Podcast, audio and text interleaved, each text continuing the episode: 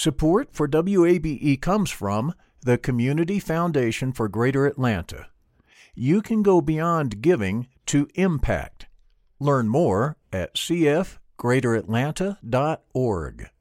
I'm Earlonne Woods. I'm Nigel Poor. We're the hosts and creators of Ear Hustle from PRX's Radiotopia. Ear Hustle is a show about life inside prison, but it's not your typical prison podcast. In this next season, we've got stories about the objects people keep inside their prison cells, about residents in a women's prison who say they want to stay there, and the most beautiful prison garden Earlonne, I will never forget it. Ear Hustle stories about life on the inside told by those who live it. Find Ear Hustle wherever you get your podcasts.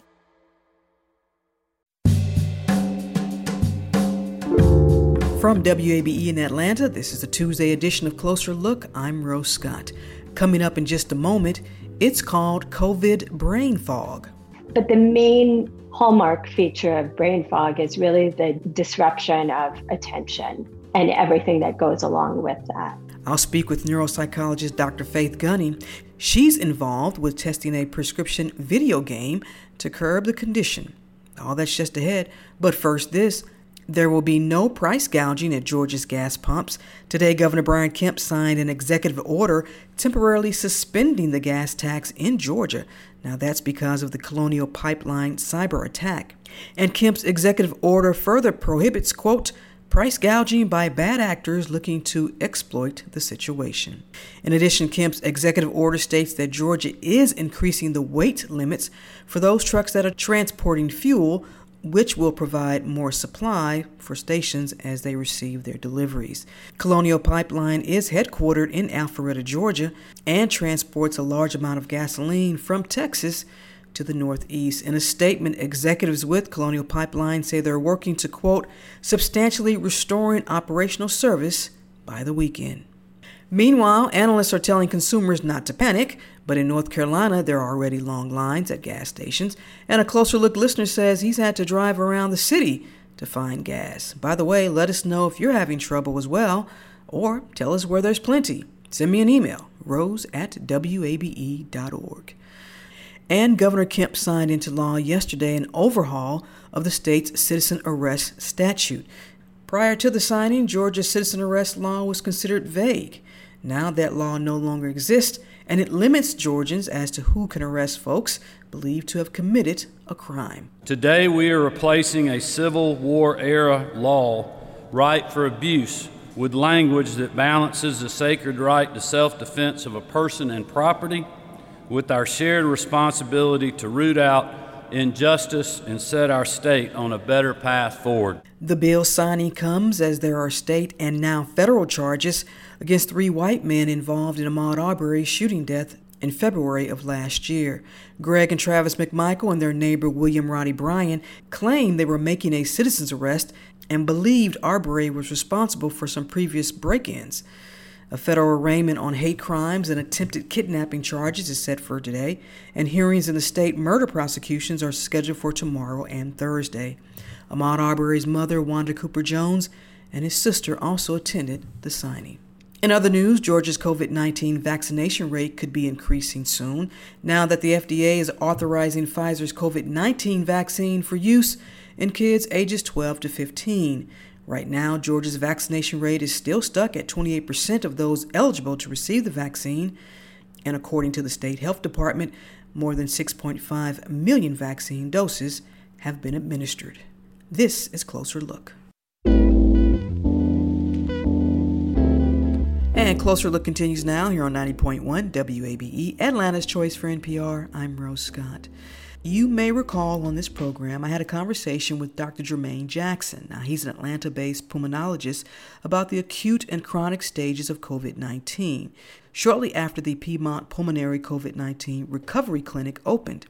Dr. Jackson shared that 80% of people infected with the coronavirus are asymptomatic. Dr. Jackson also shared that people usually recover from the virus between 8 to 10 days, but in some cases could take up to four weeks. And in some cases, people suffer from what's called long COVID or long haul symptoms. Fortunately, uh, we're starting to see a decline in the number of cases as well as in the number of deaths that are occurring but we still got a long way to go as we continue to learn more and more about this disease, both its acute or early impact, as well as the, the long term effects of the, the coronavirus. And now we know that one of those long term effects is referred to as COVID brain fog. So, what exactly is COVID brain fog? Well, that's why our next guest is here. Joining me now is Dr. Faith Gunning, a neuropsychologist and the Vice Chair of Research in the Department of Psychiatry at Weill Cornell Medicine, located in New York. Dr. Gunning, thanks for taking the time. I really appreciate it. Dr. Gunning, welcome to the program. Thanks for taking the time. I really appreciate it. Thank you for having me. Dr. Gunning, we'll get into your research in just a moment, but first, I'd just like to get your personal thoughts on the FDA's authorization of the new Pfizer vaccine for children ages 12 to 15. What do you make of that? Well, I think it's remarkable progress that's been made that we're now able to extend that vaccine down to, to children and adolescents. I think it's going to be a game changer going forward as far as school and getting our kids back and integrated into their regular lives. And I'm curious, as a scientist yourself, what has captivated you about this coronavirus? We've been dealing with this now for over a year. So I think as a scientist, the the variability in how people respond to the illness and how presents and the, the symptoms and the level of severity is really striking. And, and I think many would agree with that, that it's just striking how variable it is and somewhat unpredictable. And then I think as we progress and time passes, what has been striking and concerning is the number of people who are presenting with ongoing symptoms after the acute recovery phase. And that's where we get into your research. But I wanted to find some terms for our listeners that they'll hear during this conversation. So, first, let's begin with just defining. We've talked about this a little bit before on our program, but for those who may be hearing this for the first time, let's define what we mean by a COVID long hauler. So, a COVID long hauler is somebody who experienced symptoms, continues to experience symptoms after the acute period of illness. So typically, um, that's defined as following four to six weeks after they've recovered from the illness. And while it's not technically a scientific or medical term, let's explain for our listeners what COVID brain fog is and the symptoms that come with that. So, COVID brain fog is a bit of a catch all term. And what it typically refers to is difficulty um, concentrating and attending to what's happening in, in one's daily life. So people will describe it as feeling different, that their thinking is is different or a little bit off. But the main hallmark feature of brain fog is really the disruption of attention and everything that goes along with that. So it's a cognitive condition, or am I totally off here? You know, people do define it some people define it more broadly. Um, I'm, I may be biased as a neuropsychologist. I really define it as a cognitive symptom. There are other symptoms that may go along with it, but the brain fog is typically thought of as, as a cognitive disturbance or, or, or difficulty. And so far, do we know, does it tend to affect a specific patient population, male, female? Have you all been able to identify if it's broken down, if it's more prevalent based on ethnicity or, or race? What do we know? So about- I hate to give this answer, but I think we're still fairly early in understanding this COVID brain fog. And so we don't know yet. It does appear to occur more frequently in individuals who had more severe COVID illness, mm-hmm. but it is still appearing in a, in a significant subset of individuals who had more mild illness. So we're still trying to understand that. And I, I think that's going to be really important to mm-hmm. understand mm-hmm. as we think about how we're going to manage it. And how long after recovery have patients talked about this COVID brain fog, uh, these symptoms appearing?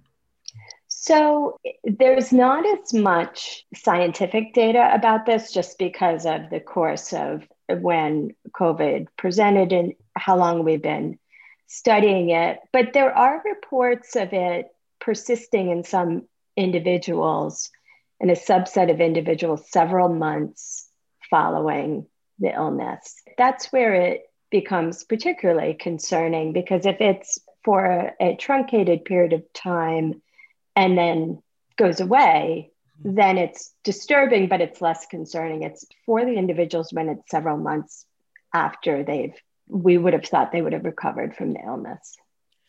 Does it appear that this COVID brain fog it gets better, or is still too early? Or I think it's I think it's too early to know. My hypothesis is that, like uh, for many individuals, it will get better over time. And I think that typically with any illness in, involving that impacts the, the brain, there is a period of recovery. From what we understand, in a subset of individuals, it will get better over time and, and they may very well return to their pre COVID levels of functioning. And then a smaller subset may experience more persistent symptoms. I'm a little hesitant to mm-hmm. say too much about the course of it yet because sure. I think we don't understand that well yet. I'm curious, prior to the pandemic, can you think of, or, or was there any other condition that might have mirrored COVID brain fog?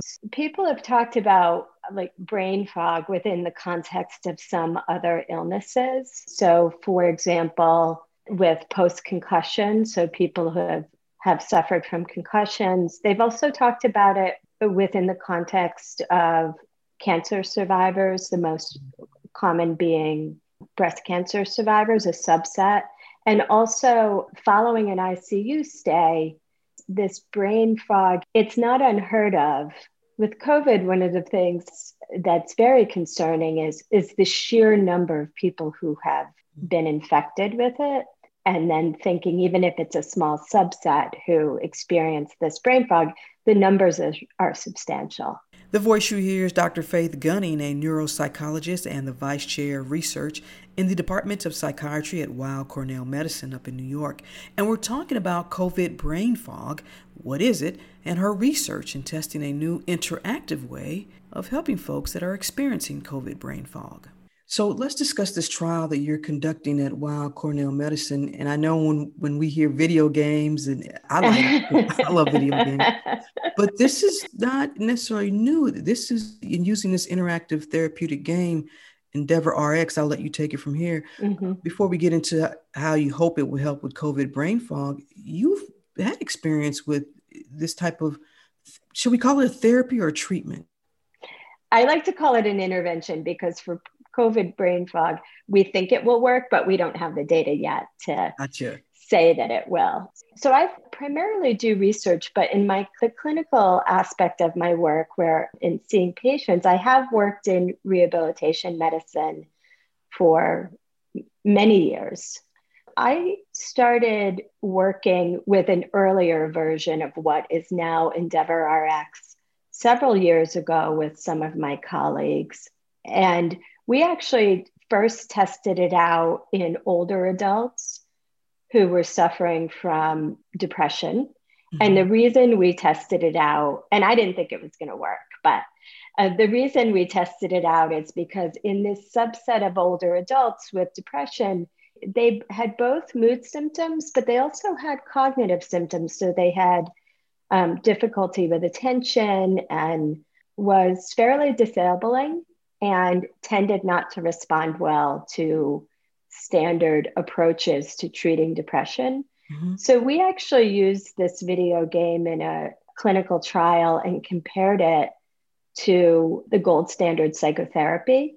And in that initial small trial, what we found was that both groups, their depression improved to the same degree, which is mm-hmm. interesting because the individuals were doing the video game at home with just weekly check-ins to make sure they were safe and they were doing the game. So it was quite impressive, but only the group who participated in the in the video game condition actually um, showed improvement in their what we call working memory or the ability to hold mm-hmm. information online and manipulate it. And we actually did brain MRIs um, pre and post the use of the video game, and we showed improvement in the connections among some of the brain areas that we think are very important in both depression and to support attention and multitasking and a lot of these cognitive skills we use in our daily life. And then the Akili Interactive, whose platform it is, they've also tested it in other neurologic groups and have very positive results. So, at what point did it hit you or the other researchers or you particularly? You said, you know what, maybe this will work with those experiencing this, this COVID brain fog. So, in the fall, we have data collected from individuals who were treated in the hospital and specifically on a rehabilitation medicine unit.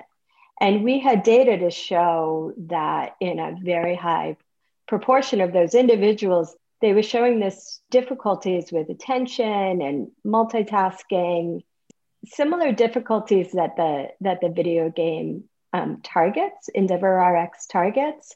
And so we had this observation. I've been working with the folks at Akili for a while, and they had recently gotten FDA clearance for their intervention for ADHD. And really being in New York or probably wherever you were in the country at the time, you know, and seeing the sheer prevalence of number of people being infected and that they that there were these cognitive issues that were appearing. I think we simultaneously in around October or November came to the idea that it would be really great. We're, we're going to have to figure out how we can intervene mm-hmm. with the sheer number of people who may end up with some persisting cognitive issues. And that's the great thing about the about Endeavor RX is it can be done at home. And I wonder if you can, if, if we can, I wish we were doing video, we could maybe play a clip of it. This video game, what is the goal or, or you know, when I think of video games, I grew up on Pac-Man and, and Yeah, me too.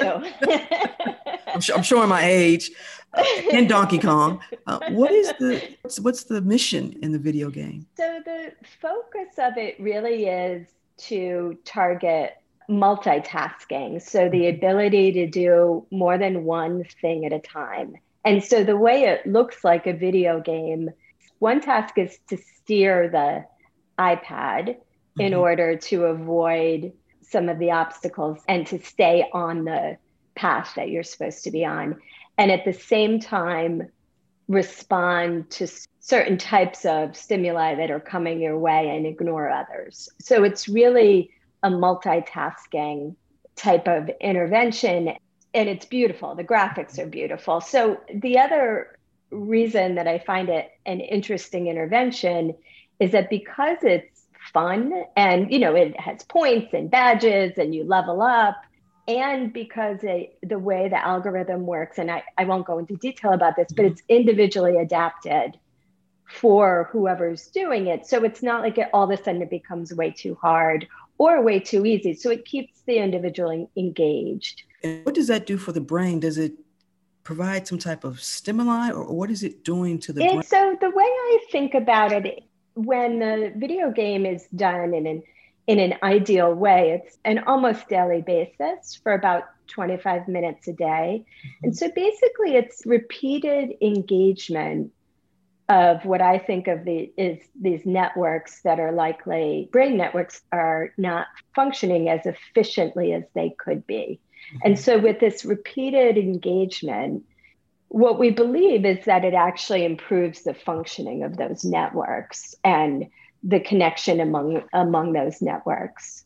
The multitasking, when you think about daily life, and I think about my daily life, the ability when you improve the brain networks that support the that kind of function multitasking is important for everything we do so we might think of it as memory but if you can't pay attention to more than one thing at a time you're going to not take in a lot of information that might be necessary for work or even going to the grocery store or for social interactions.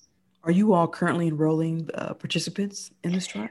Should We're, we trial? Um, yes, it's a trial. We're right on the launching pad. We're about ready to start. We just have to get through certain regulatory aspects, but we're, we're very, very close. And how long could it take to determine whether or not the, the game, the, this intervention is become effective? How do you measure that?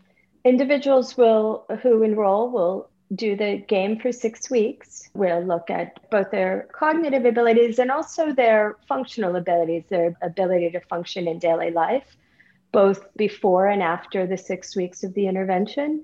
Our goal is to enroll quickly, and it's a fully remote study, so it can be done in people's homes, and we'll provide the technology that they need.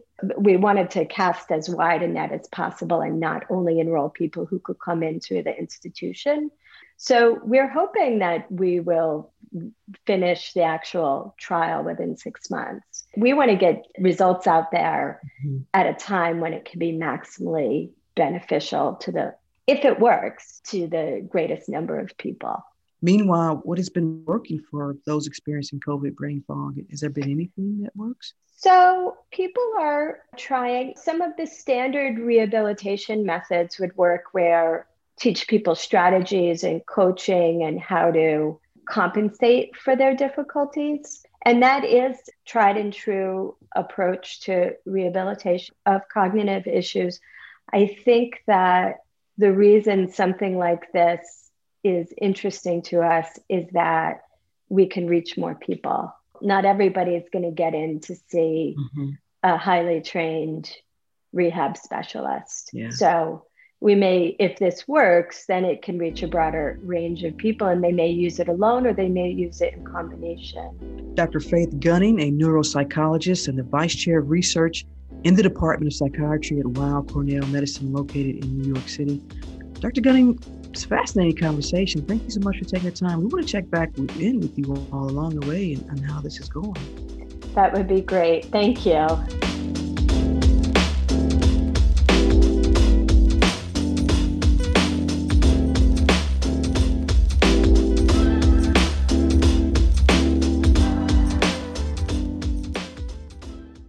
Support for WABE comes from the Community Foundation for Greater Atlanta. If you love Atlanta, you can invest in the big picture. Learn more at cfgreateratlanta.org. The field of mental health counseling is growing rapidly, and Richmont Graduate University can equip you with everything you need as a licensed professional counselor while integrating your faith into your clinical practice. Programs are offered in Atlanta, Chattanooga, and online. Apply today at richmont.edu. That's R I C H M O N T.edu.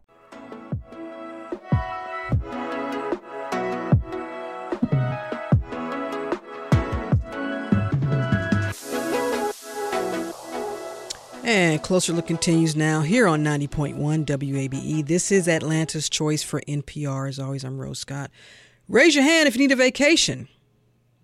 Not you driving. In fact, some of our Closer Look listeners told me yes, they need a vacation, and their summer plans include traveling both my wife and I have gotten our shots, and so we're going to travel. Of course, we're going to practice social distancing and everything. So we're going to be in the car and we're going to enjoy the economy opening back up, and we want to contribute to it. We're going to save up and enjoy what Florida has to offer. We're going now to Florida. We're driving, but this summer we're hoping to go out of the country to the Caribbean, if that's possible. But we've been trying to get the vaccine. We haven't been able to get both vaccines yet, but we certainly would love to get the vaccines before we travel. You know, next month I plan on going back to Michigan to see some family.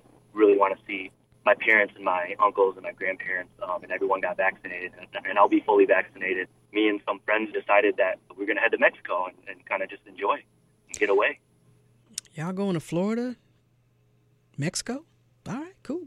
According to a new report from TripAdvisor, more than 67% of Americans plan to travel this summer. And of course, Memorial Day is just weeks away. The report finds that hotel and lodging searches are on the rise as well. And now that the Centers for Disease Control and Prevention, they have these latest guidelines, easing up those masking restrictions for fully vaccinated people, y'all are going to be all over the place, which means this summer will look nothing like last meaning a very busy summer, and that includes short term rental companies such as Airbnb, which they've launched an eight point plan called the Summer of Responsible Travel. And joining me now to talk more about this is Ben Breit from Airbnb's Public Affairs Department. Ben, thanks for taking the time. Thank you so much. Great to be here. Where are you? Where are you? What are you doing this summer? Are you traveling? Where are you going? I'm uh, I'm traveling all over the place and making up for all the weddings that were uh, that were postponed. I was supposed to be at last year, so should should be busy and should be on the road quite a bit. So exciting. You, so when y'all hear folks are going to hit the road, they're traveling this summer. That is good for folks like you and your industry. How long you been in this space? Uh, so Airbnb was founded actually in in the uh, in the midst of, of the Great Recession. Mm-hmm. So uh, just as President Obama was taking office, kind of a weird time to be uh, to be starting a, a, a company, but. Uh, that that's those that's the origin story of, of, of Airbnb. It was founded in San Francisco. Um, just a, a few our, our co-founders were just trying to make their rent yeah, by, by renting out a few air beds on their floor, mm-hmm. literally mm-hmm. uh, dur- during a, a, conference that came to town. And all these years later, we've got 5.6 million listings throughout the globe, including uh, quite a few in Atlanta. You know, you all did report a, a revenue of 859 million for the fourth quarter of last year, but you did cite a loss. I imagine did the pandemic have a little bit to do with that? Yeah, you know, it, it, a year ago at this time, it, it was a scary it was obviously a scary moment for everyone for for obvious reasons. Um, but you know for those of us at, at the company for our host community you know travel literally stopped. Mm-hmm. it paused. Uh, and and it, it, was just unclear you know what, what is this going to look like moving forward? Um, but as we began to learn more about about this virus and, and how it spreads and that there are ways to leave your home safely and responsibly if you're following that public health guidance. Um, you know we started to see things pick up. People who wanted to get out of their homes but wanted to be able to socially distance too.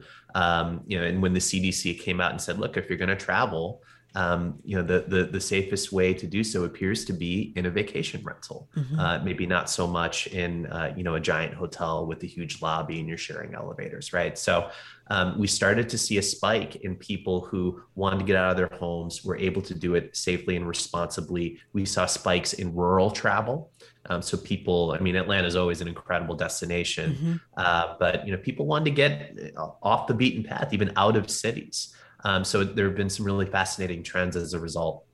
So are you saying if folks wanted to maybe check out more remote destinations? Yeah, that I mean that that's where there's just a ton of growth going on.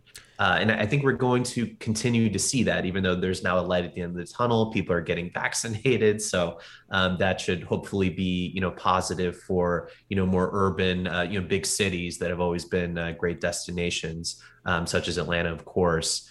Um, but I, I, think you know the, the, the the trend of kind of rural staycations that's not going away. Uh, mm-hmm. Uh, I think people have fallen in love with a lot of these communities, especially out near lakes, out in the mountains. Um, really skyrocketed in popularity.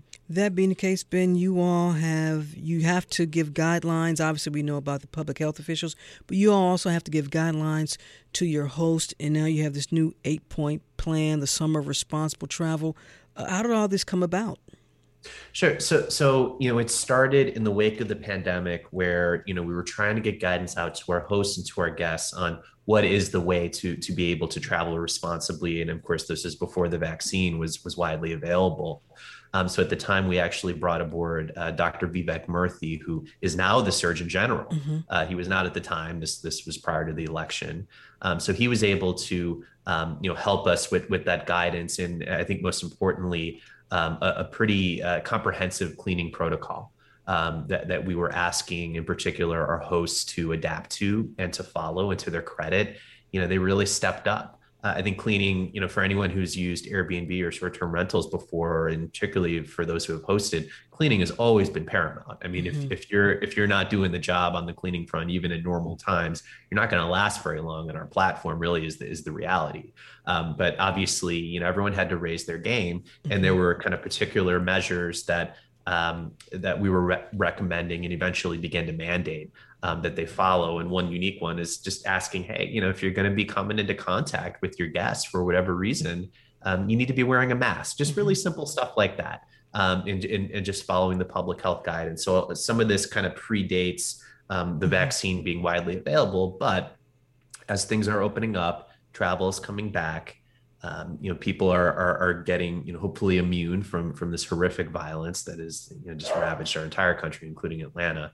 Um, you know we still need to be following that that public health guidance. Do you have a mask uh, for your dog ben yeah, yeah I may, I, may, run back and, uh, and, and, take care of that. Your dog's fine. It's okay. It's, it's public radio. so excited about it, safe and responsible right. travel. It's know? public radio. We don't care about dog barking. Let me ask you this because, and we, and we're talking about safety measures with Ben Breit. He's a public affairs with Airbnb because it goes beyond obviously when we're talking about the coronavirus. But you all have had another issue here, and in this new plan, I understand you're gonna you have something that you can hopefully prevent so-called party houses. Now, here in Atlanta, right. we've had city council members raise concerns over this. Totally. What do you all have in this eight point plan that addresses that? Sure. So some of this is long term, and some of this is really special for, for the upcoming summer. Um, we we know that this is an issue uh, of concern, particularly in Atlanta. Uh, in many ways, predates Airbnb, but look, the reality is when when when bars closed, when when when clubs closed, or at least were restricted, you know so, some of that behavior you know people didn't want to stop it mm-hmm. um, and they attempted to take it to, to homes that they were renting. Um, so we really had to step up. It's just not something we're going to tolerate. We ban parties. We just it, we ban party houses right? So with that we're talking about a home where you know it's happening over and over and over again. We're getting reports every weekend. Uh, that's not something we're going to tolerate but also just straight up parties in general. Messaging out to our guests look if that's something you're trying to do first off, maybe maybe don't. maybe follow you know the advice of, uh, of, of of the public health officials of the mm-hmm. Atlanta officials and, and don't do that. Uh, but also, there's going to be really stringent measures that that we're going to take. We've even begun. Um, in, in, certain cases, taking legal action against ho- uh, against guests, uh, excuse me, who've thrown unauthorized parties, who have mm-hmm. violated both our rules, our host rules, um, you know, for the duration of, of, of much of the pandemic, the city's rules, right? So just not something we're going to tolerate. So Ben, how do you define party and then a gathering, and then also? Sure, oh, I'll let you finish that. Go ahead. Yeah, no, it's it's it's good because you know we we've also set an occupancy cap at 16 people. Obviously, a, a, you know a party or something disruptive can still happen with less than 16 people. We we acknowledge that. So uh, drawing the line at 16 has helped um, uh, get some clarity out mm-hmm. to our mm-hmm. host and guests that I don't care what you're doing. If it's over 16 people right now in this pandemic, not okay. Uh, and below that, look, it's just about respecting neighbors and and just nothing disruptive is really the name of the game. So another thing we've rolled out is a 24/7 neighborhood hotline. Mm-hmm. Um, it's accessible at Airbnb.com/neighbors, and we encourage any neighbors to follow up with us if there's anything we need to know about. How do you make sure that folks aren't going to be unfairly profiled? As well in terms of the guests. Hundred percent, and this this is something you know, and and um, you may already be aware of this, but you know, dating back to 2016, this first came you know became public. I think in a in a really big way. You know, the Airbnb while black um, uh, hashtag, mm-hmm. and it mm-hmm. was a real formative moment for the company. Um, so a few things that we've done um, in, in, the wake of that were a beefed up non discrimination policy. Uh, we've introduced a community commitment in addition to that. So it's on the front end as you're joining the platform. We're asking you to commit that basically you won't be racist. it's a it's a little uh, uh, less blunt than that, but yeah, uh, I mean, and will, if you, you will, yeah, you're you assuming folks without, will say, I, I commit to not you know being someone who's but, but you know what's whatever. interesting is there are uh, over 1.4 million people who have not who have declined that community commitment because they couldn't accept that commitment they were we were asking them um, uh, to align with, just saying that really? they could not act without absolutely. Over well, you know what? I guess that's good. You, you yeah. want to know who doesn't want to commit to being a racist. Hundred percent, and those people are banned from Airbnb. And honestly, that is wild, right? yeah, and maybe uh, not surprising, Ben. Totally, totally. Um, so I, I, think there's a lot more. One thing that, that we've done as well is we have taken away profile photos until the booking is accepted, right? So this is something that we were hearing um, from guests saying, look, when I'm trying to get a reservation, you know, my, my photo is evident and I feel like it may be a factor, right? So we took that away. Um, so uh, hosts are not seeing uh, that that profile photo until after the booking mm-hmm. is already accepted. Um, I think there's a lot more on, on the way, and we got a lot more work to do. But I, I think we're proud of what we've accomplished so far in the wake of uh, of that real formative moment in 2016. Ben, as we wrap up, what have you all learned in terms of how the pandemic might change your industry, or you know, home sharing or home, you know, short-term rental industry as a whole? What were lessons learned here? Hundred percent. I think what we've learned is travel is never going to be the same. Travel is never going to be the same. And additionally, I, you know, uh, talking about some of these rural destinations, that trend is not going away. I mean, I think people have fallen in love with a lot of these areas of the country that haven't traditionally been huge travel hubs. So that's number one. But also the way work is changing, where you're going to see a lot more flexibility, a lot more people able to work remotely. We're seeing a lot more folks who are just kind of booking Airbnbs for a month or two and just kind of living elsewhere, uh, living and working. Mm-hmm. I did it myself along with my wife uh, for for two weeks back in Gatlinburg, Tennessee, uh, and and we loved it. So I think that's a trend that's not going away as well. All right, Ben Breit with Airbnb's Public Affairs Department. We'll have a link to your eight point plan for the summer of responsible travel. Ben, thank you so much for taking the time. I appreciate it. Um, what's your dog's name? Her name is Bree. Bree? All right. She, yeah. Fairly behaved. We'll go with that. So what? Uh, yeah. A little bit of hiccup, but we appreciate it. Thank you. Thank you, Ben, for taking the time. I appreciate it.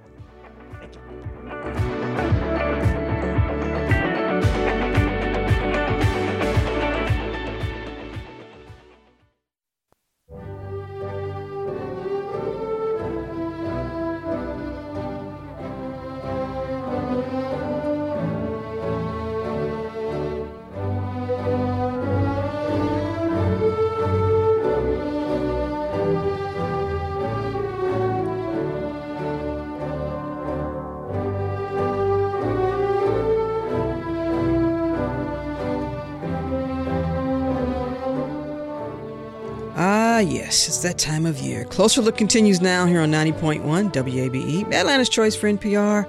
I'm Rose Scott. I know, get your Kleenex out, get your cameras out, camera phones. Graduations from pre K to college. Yes, they have pre K graduations. I should know because I've been to one. It was over in like five minutes, but nevertheless, he graduated. For the past few years on this program, I've spoken to a lot of area graduates about their journeys and hopes for the future. And last year, we had to take a brief pause due to the COVID 19 pandemic, but now we're back and ready to hear more great stories from the class of 2021. Joining me now to kick off this series, he's the first one up. It's Andre Lugwit, a chemistry student from Clayton State University. Andre, thank you for taking the time. I appreciate it. Thank you so much for this opportunity, Rose. How are you? How's this last year been for you? It's been uh, unlike anything I've, I've ever experienced. Uh, having to adapt my learning style to online learning, it's been uh, a trip for everybody. I'd have to say. How did you adapt? What did you? How did you get through it? Uh, I had to uh, double down on everything I knew about networking and using computers uh, for everything from textbooks and communicating with my professors and learning uh, to do pretty technical stuff, uh, including a little bit of computer coding, which was, I think, very helpful for the future. And as a chemistry student, you're used to being in the lab and doing all that. I guess that had to be a little shock to your system as well, right? Yeah, uh, being in the lab is, I think, the bread and butter of being a chemist. Uh, you get to experience firsthand the chemical changes that you're uh, that you're making, and a lot of the uh, systems. It's, I think, uh, difficult to do that mm-hmm. kind of research at home when you're away from the lab. So we had to make do and uh, institute some more policies where we take turns, shifts in the lab using equipment, and it, everybody came together pretty well to to overcome those odds and, and keep this learning on track. Let's go back a little bit to your roots. You grew up in South Georgia, right? Yeah, little Waycross, uh, Georgia, yeah, Ware County, 912 crew. Now you're down. Is that in the old Okefenokee area? Oh yeah, I'm a swamp kid. now see, I would I would never call you that because you can call yourself that, but I would never call you that swamp kid. Get out of here. What was it's it like? Term of endearment. Uh, it, it's uh, pretty rural. Uh, Yeah. It's pretty out, out country. Living in Atlanta now for a little over a decade, it's a night and day as far as uh, the way things usually uh, take place. There's a, a lot more uh, people-oriented stuff to do up here, and Yeah. down there, there's way more nature to to look at and experience. Well, and let's be clear, Andre. We don't have to worry about gators coming up, you know, in the morning on your porch. At least not where I live. right. No, uh, you don't really have to worry about the gators going up on, on your porch unless you got uh, little pooches on the porches. Tell me about um, your childhood because I understand a lot of that in terms of what your parents were into, your father. A lot of that has shaped kind of your interest in, in what you want to do.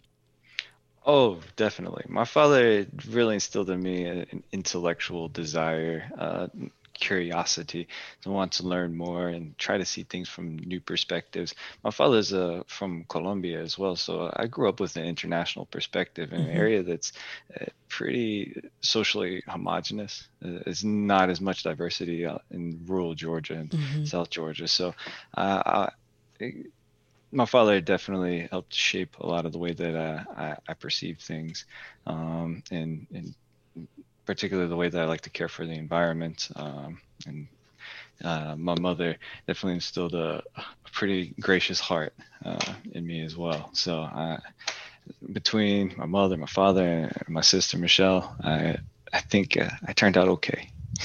Let's talk about your passion for the environment. Um, and what exactly did your father do? He's a soil conservationist. He works for the NRCS, which is a part of the uh, USDA. He goes around and uh, maps soils all around the South. When you assess, and this is through your personal lens, when you assess how we, uh, and we'll just say as a nation, we won't pick on Georgia, but as a nation, and we've we've come a long way in terms of you know sustainability and obviously um, concerns about the environment.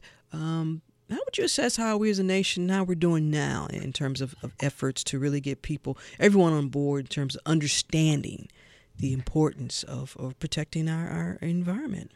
It, uh, there's far more awareness now, and I can see it starting to grow even more here in Atlanta, uh, in the Atlanta area. But I think sustainability as uh, a public uh, opinion is still in its infancy, and we're still learning a lot about uh, some of the, the negative effects of our like plastic consumption, Mhm. of our uh, uh, different like air pollution. Uh, we're still uh, seeing some of the effects creeping up on us, and it's not well known yet. And I think um, if I had to give a, a class grade, I would give us about a, a B, B plus uh, as far as uh, how well we're educating the the general populace um, as to how uh, things are, are are being polluted. But uh, I think there's still, for instance, uh, looking out. On the roads, you see Mhm. a lot of trash and little plastics. And I know some people will say, well, it's just like a little gum wrapper. Mhm. Well, it's the little things that are hard to collect Sure. on down the road, and eventually they make their ways down to the ocean. Um, if and it's easier to, to net larger things, but the the microplastics might be causing some deleterious effects on our health uh, in the long term. Well, and we've all seen, you know, video footage of the the garbage, trash, whatever you want to call it, plastic that is just floating and and out there in, in some of our waterways. Um, why do you think it's still such a hard message to get across to some people, or not just to people? Because we want to be fair. Because a lot of our products that we that we buy, that we purchase, everything that we bring into our homes, that comes from manufacturers. So why do you think it's still such a, a hard uh, sell, I guess, for folks to understand? And maybe people say, well, if you give me an alternative to my grocery shopping plastic bag, then I'll take it. What are your, what's your Uh, response to that? so uh, I think a great way to sum it up is out of sight, out of mind. A lot of people don't know where the, the garbage ends up and how it collects in huge piles, uh, um, in different places of the earth. Uh, because it's out of sight and out of mind, it's not something that people think about whenever they're in the aisles. Like, oh, what's going to happen to uh, this bottle of uh, know, water or something. Uh, once you finish the water that's inside, is there a way to reuse this plastic? And thankfully, we, have been pushing hard for uh, recycling plastics and um, and moving away from plastic, maybe something that's easier to recycle like glass. Mm-hmm. But uh, it's still an uphill battle because it's so cheap to to build something out of fresh plastic mm-hmm. um, that it the economic incentive isn't quite there yet. If you just join us, I'm joined by Andre Lugwit. He's a chemistry student from Clayton State University. He kicks off our Closer Looks annual graduate series profile. And, you know, this is your, you're getting a degree in chemistry, but this is also a second degree for you, correct? yes. I, I you just love school, degree. don't you, Andre? I really do. Uh, going back to school when you're older, uh, it's you already have a good idea of who you are, so you're not doing the dual uh, learning technical stuff and then also learning who you are outside of uh, outside of your home. So going back to school is way more fun as you uh, as you're older and you, you're better aware of how you best learn. So uh, I really enjoy school. My first degree was at uh, Georgia State mm-hmm. University in political science. Uh, that goes back to uh, my father being an intellectual and putting that in me. Uh, I, I, just enjoy learning. It doesn't really matter what. I like the details. I understand. I hear you. In other words, there's hope for me to get a PhD, is what you're saying. That's the goal. I made a deal with my wife that I go ahead and get into business and uh, make some money before I go back to grad school. But eventually, uh, eventually, I'll get there. Speaking of the future, what do you want to do? How do you want to wrap all of what you have achieved so far, and then also with this passion you have for the environment? What do you want to do? So the way I see things going, uh, I believe with the, uh, our new computational prowess. Uh, I believe that a lot more chemistry is going to be able to be simulated on computers. So if I go back for my PhD, I want to do something where I can uh, use computers to simulate these chemical reactions. It'll decrease our need for uh, for reagents, which is very costly to purchase, but also very costly to uh, have in store, mm-hmm. and also very costly to uh, to dispose of. So by being able to use just a computer to simulate uh, the um, uh, physical interactions between the chemicals, um, I think that is uh, like the way that chemistry will eventually go. Using chemistry and, and sustainability for the environment And especially there. Um, understanding the way that they things interact at the chemical level mm-hmm. helps you paint a better macroscopic picture. And let me ask you this before I let you go: uh, How optimistic are you that we'll get to some point, some point in this, well, in your lifetime, that we will? And what is an, uh, I guess, a proper metric to assess when this nation has received has, has achieved this this plateau of really being truly a a, a a, a, a nation that has taken all of these green initiatives, climate initiatives, whatever you want to call it, initiatives, and we've reached this state where we are truly a, a sustainable nation, and we've reduced a whole lot of these the gases and all this other stuff that folks argue about. Is that is that reachable in your lifetime? Uh, I, I think it's a necessity. I think it will be required to be reached in within my lifetime, within our lifetimes. Uh, I think the next big debacle we have to face as society is going to be climate change. And mm-hmm. a lot of the businesses that put out net zero policies or uh, decreasing our emissions by so so much percentage by this uh, amount of time, I think those are very positive pushes that uh, start at the policy level and then work their way down. It's good to have those leaders uh, talking about that. It will come about in our lifetime as as a necessity. when you think back to when you were little, growing up down there in South Georgia, watching your dad do his work and your mom, uh, did you imagine you would have taken that same route even at that early of an age? It, hindsight makes it very apparent. it, it, makes sense how I got here doing uh, doing what I'm doing now. And how excited are you for this graduation, your second degree, Clayton State University, bachelor's uh, degree in chemistry?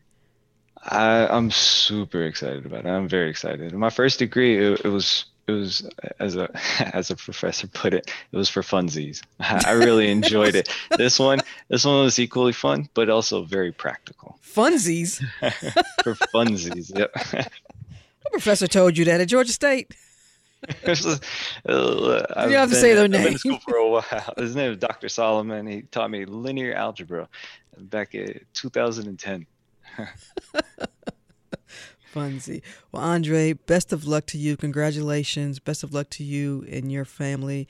Thank you for taking the time. Thank you for kicking off this year's Closer Looks uh, annual graduate profile series. I really appreciate it. Andre Lewitt, a chemistry student from Clayton State University. Thank you so much, Andre. I really appreciate it. Andre, I got to tell you, you are the most laid. I thought I was laid back and cool. Brother, you are like the most laid back and cool person I've ever interviewed on this show. And I Thank love you it. so much, Rose. I've listened to your show for a long time. This has been a pleasure and an honor. Thank you so much. All right, I appreciate it. Best of luck to you.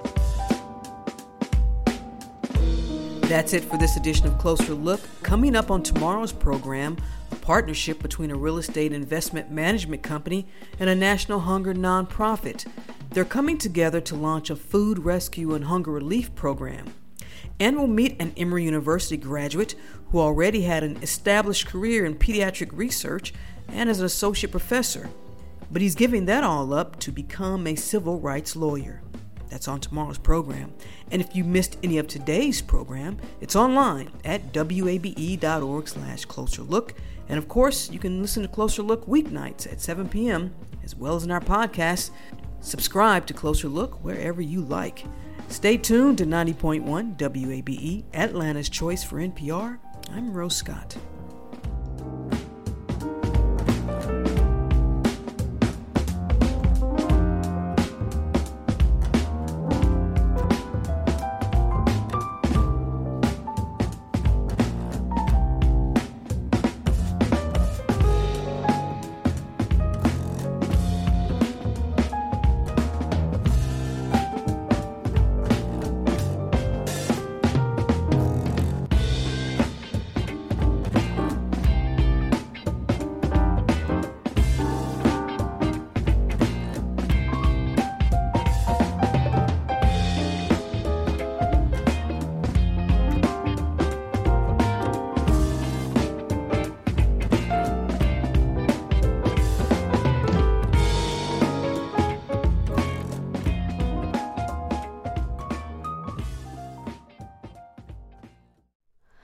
Hi, it's Terry Gross, the host of Fresh Air. We bring you in depth, long form interviews with actors, directors, musicians, authors, journalists, and more. Listen to our Peabody Award winning Fresh Air podcast from WHYY and NPR. Local, state, national politics. WABE and NPR have the coverage you need. I'm Jim Burress, host of WABE's All Things Considered. Whether it's on the air at 90.1, streaming online, or connecting through our mobile app, WABE keeps you on top of election 2024 in what's sure to be a pivotal year in politics. And for candidates and ballot information, visit our election hub at wabe.org/election 2024.